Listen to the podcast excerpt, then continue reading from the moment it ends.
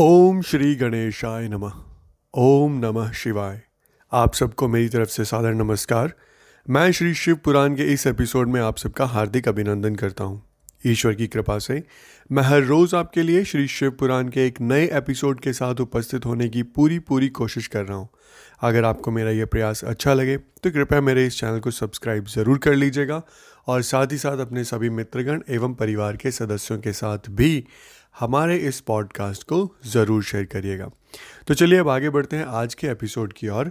आज के एपिसोड में हम बात करने जा रहे हैं श्री शिव पुराण के रुद्र संहिता के द्वितीय खंड, जिसे हम सती खंड के नाम से भी जानते हैं। उसके अध्याय सत्रह से आगे। तो चलिए पहले बात करते हैं अध्याय सत्रह की, जिसका शीर्षक है, सती को शिव से वर की प्राप्ति। तथा भगवान शिव का ब्रह्मा जी को दक्ष के पास भेजकर सती का वरण करना। तो यहाँ पर ब्रह्मा जी कहते हैं, नारद जी से, कि हे मुने, उधर सती ने आश्विन मास के शुक्ल पक्ष की अष्टमी तिथि को उपवास करके भक्ति भाव से सर्वेश्वर शिव का पूजन किया। इस प्रकार नंदाव्रत पूर्ण होने पर नवमी तिथि को दिन में ध्यानमग्न हुई सती को भगवान शिव ने प्रत्यक्ष दर्शन भी दिया। उनका श्री विग्रह सर्वांग सुंदर एवं गौर वर्ण का था। उनके पाँच मुख थे और प्रत्येक मुख में तीन तीन नेत्र थे। भाल देश में चंद्रमा शोभा दे रहा था। उनका चित्त प्रसन्न था और कंठ में नील चिन्ह दृष्टिगोचर होता था। उनके चार भुजाएँ थी। उन्होंने हाथों में त्रिशूल, ब्रह्म कपाल, वर तथा अभय धारण कर रखे थे। भस्ममय अंग राग से उनका सारा शरीर उद्भासित हो रहा था। गंगा जी उनके मस्तक की शोभा बढ़ा रही थी। उनके सभी अंग बड़े मनोहर थे। वे महान लावण्य के धाम जान पड़ते थे। उनके मुख करोड़ों चंद्रमाओं के समान प्रकाशमान एवं आह्लादित जनक थे। उनकी अंग कांति करोड़ों कामदेवों को तिरस्कृत कर रही थी तथा उनकी आकृति स्त्रियों के लिए सर्वथा ही प्रिय थी। सती ने ऐसे सौंदर्य माधुर्य से युक्त प्रभु महादेव जी को प्रत्यक्ष देखकर उनके चरणों की वंदना की। उस समय उनका मुख लज्जा से झुका हुआ था। तपस्या के पुंज का फल प्रदान करने वाले महादेव जी उन्हीं के लिए कठोर व्रत धारण करने वाली सती को पत्नी बनाने के लिए प्राप्त करने की इच्छा रखते हुए भी उनसे इस प्रकार बोले। महादेव जी ने कहा उत्तम व्रत का पालन करने वाली दक्ष नंदिनी मैं तुम्हारे इस व्रत से प्रसन्न हूँ, इसलिए कोई वर मांगो। तुम्हारे मन को जो अभिष्ट हो, वही वर मैं तुम्हें दूँगा। ब्रह्मा जी कहते हैं, हे मुने, जगदीश्वर महादेव जी यद्यपि सती के मनोभाव को जानते थे तो भी उनकी बात सुनने के लिए बोले, कोई वर मांगो। परंतु सती लज्जा के अधीन हो गई थी, इसलिए उनके हृदय में जो बात थी उसे वे स्पष्ट शब्दों में कह नहीं सकी।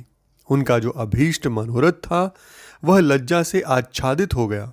प्राण वल्लभ शिव का प्रिय वचन सुनकर सती अत्यंत प्रेम में मग्न हो गई। इस बात को जानकर भक्तवत्सल भगवान शंकर बड़े प्रसन्न हुए और शीघ्रता पूर्वक बारंबार कहने लगे, वर मांगो वर मांगो। सत्पुरुषों के आश्रयभूत, अंतर्यामी शंभु सती की भक्ति के वशीभूत हो गए थे। तब सती ने अपनी लज्जा को रोककर महादेव जी से कहा, वर देने वाले प्रभो, मुझे मेरी इच्छा के अनुसार ऐसा वर दीजिए जो टल ना सके। भक्तवत्सल भगवान शंकर ने देखा, सती अपनी बात पूरी नहीं कर पा रही हैं। तब वे स्वयं ही उनसे बोले, देवी, तुम मेरी भार्या हो जाओ। अपने अभीष्ट फल को प्रकट करने वाले, उनके इस वचन को सुनकर आनंद मग्न हुई सती चुपचाप खड़ी रह गई, क्योंकि वे मनोवांछित वर पा चुकी थी। फिर दक्ष कन्या प्रसन्न हो, दोनों हाथ जोड़ मस्तक झुका भक्त वत्सल शिव से बारंबार कहने लगी। सती बोली, देवाधिदेव महादेव, प्रभो, जगतपते, आप मेरे पिता को कहकर वैवाहिक विधि से मेरा पाणी ग्रहण करें। ब्रह्मा जी कहते हैं कि हे नारद, सती की यह बात सुनकर भक्तवत्सल माहेश्वर ने प्रेम से उनकी ओर देखा और कहा, हे प्रिय, ऐसा ही होगा। तब दक्ष कन्या सती भी भगवान शिव को प्रणाम करके भक्तिपूर्वक विदा मांग, जाने की आज्ञा प्राप्त करके मोह और आनंद से युक्त हो माता के पास लौट गई। इधर भगवान शिव भी हिमालय पर अपने आश्रम में प्रवेश करके दक्ष कन्या सती के वियोग से कुछ कष्ट का अनुभव करते हुए उन्हीं का चिंतन करने लगे। देवऋषि, फिर मन को एकाग्र करके लौकिक गति का आश्रय ले भगवान शंकर ने मन ही मन मेरा स्मरण किया, अर्थात मुझ ब्रह्मा का स्मरण किया। त्रिशूलधारी महेश्वर के स्मरण करने पर उनकी सिद्धि से प्रेरित हो मैं तुरंत ही उनके सामने जा खड़ा हुआ। हे तात हिमालय के शिखर पर जहाँ सती के वियोग का अनुभव करने वाले महादेव जी विद्यमान थे, वहीं मैं सरस्वती के साथ उपस्थित हो गया।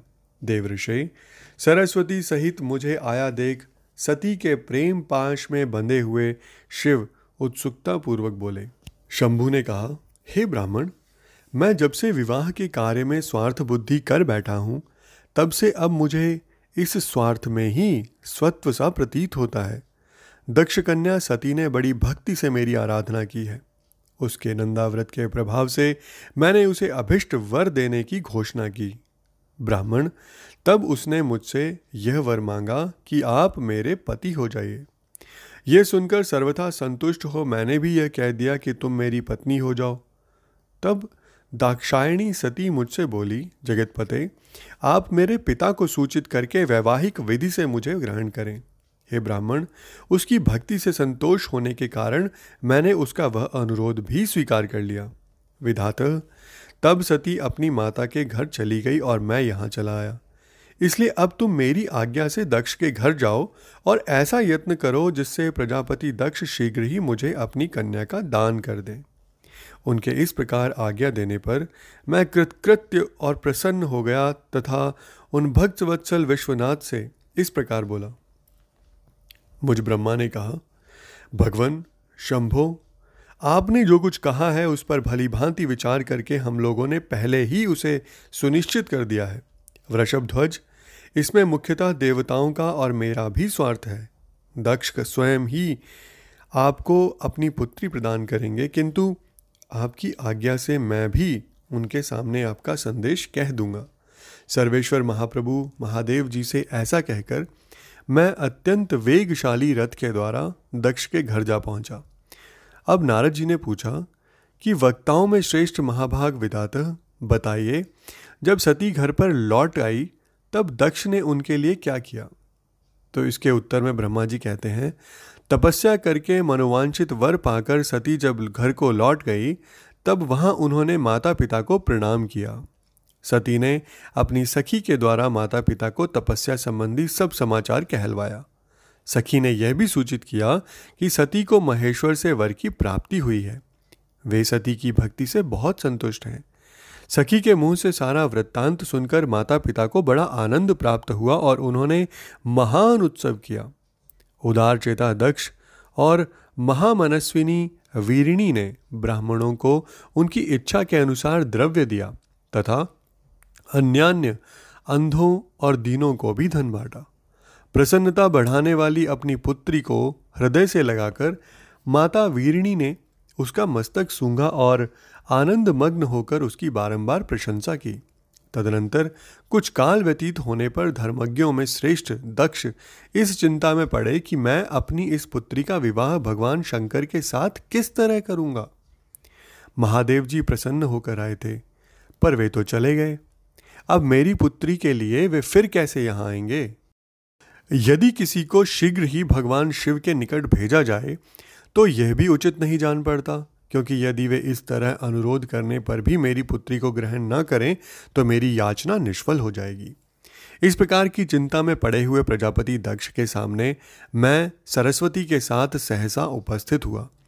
मुझ पिता को आया देख दक्ष प्रणाम करके विनीत भाव से खड़े हो गए।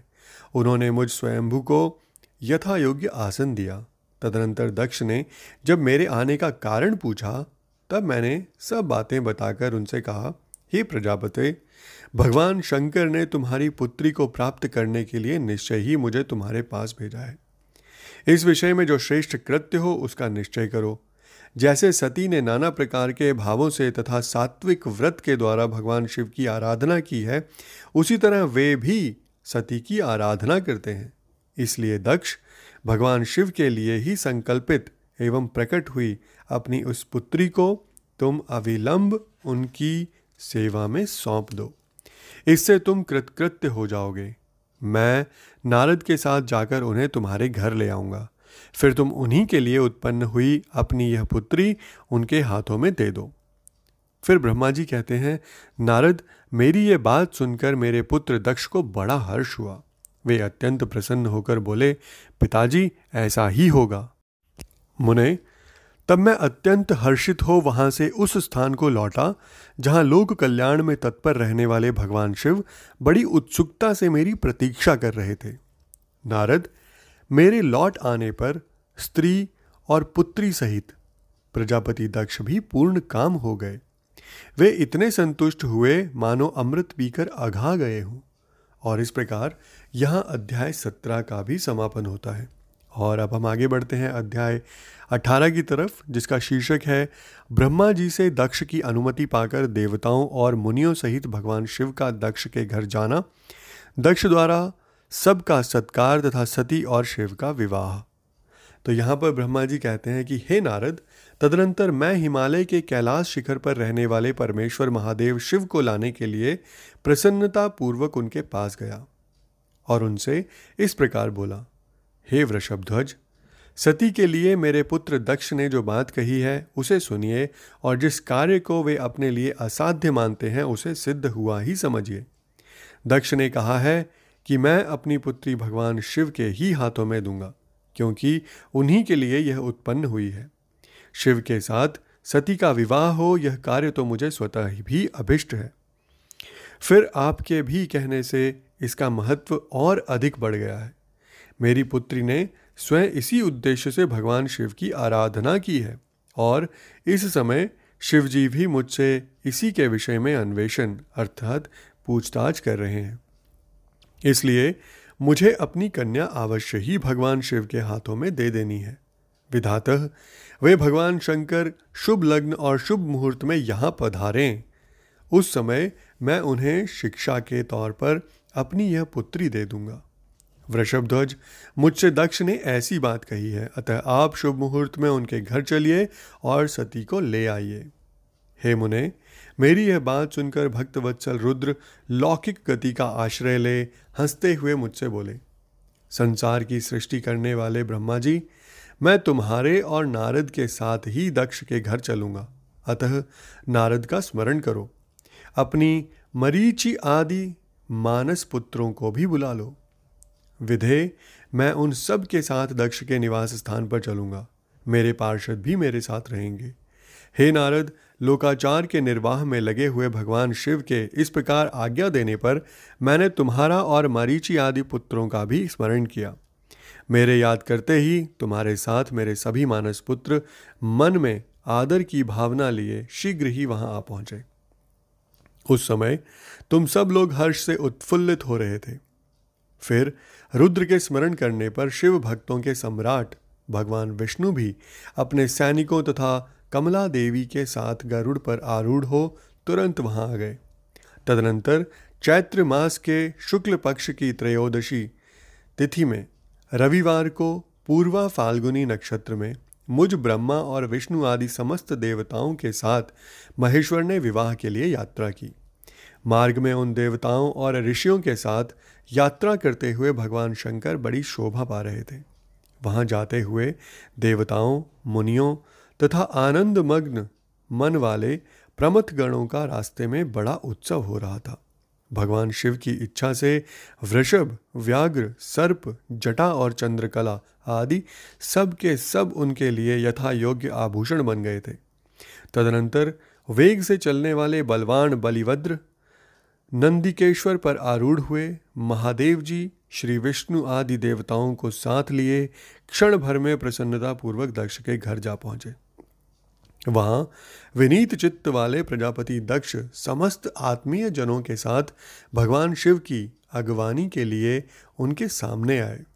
उस समय उनके समस्त अंगों में हर्षजनित रोमांच हो आया था।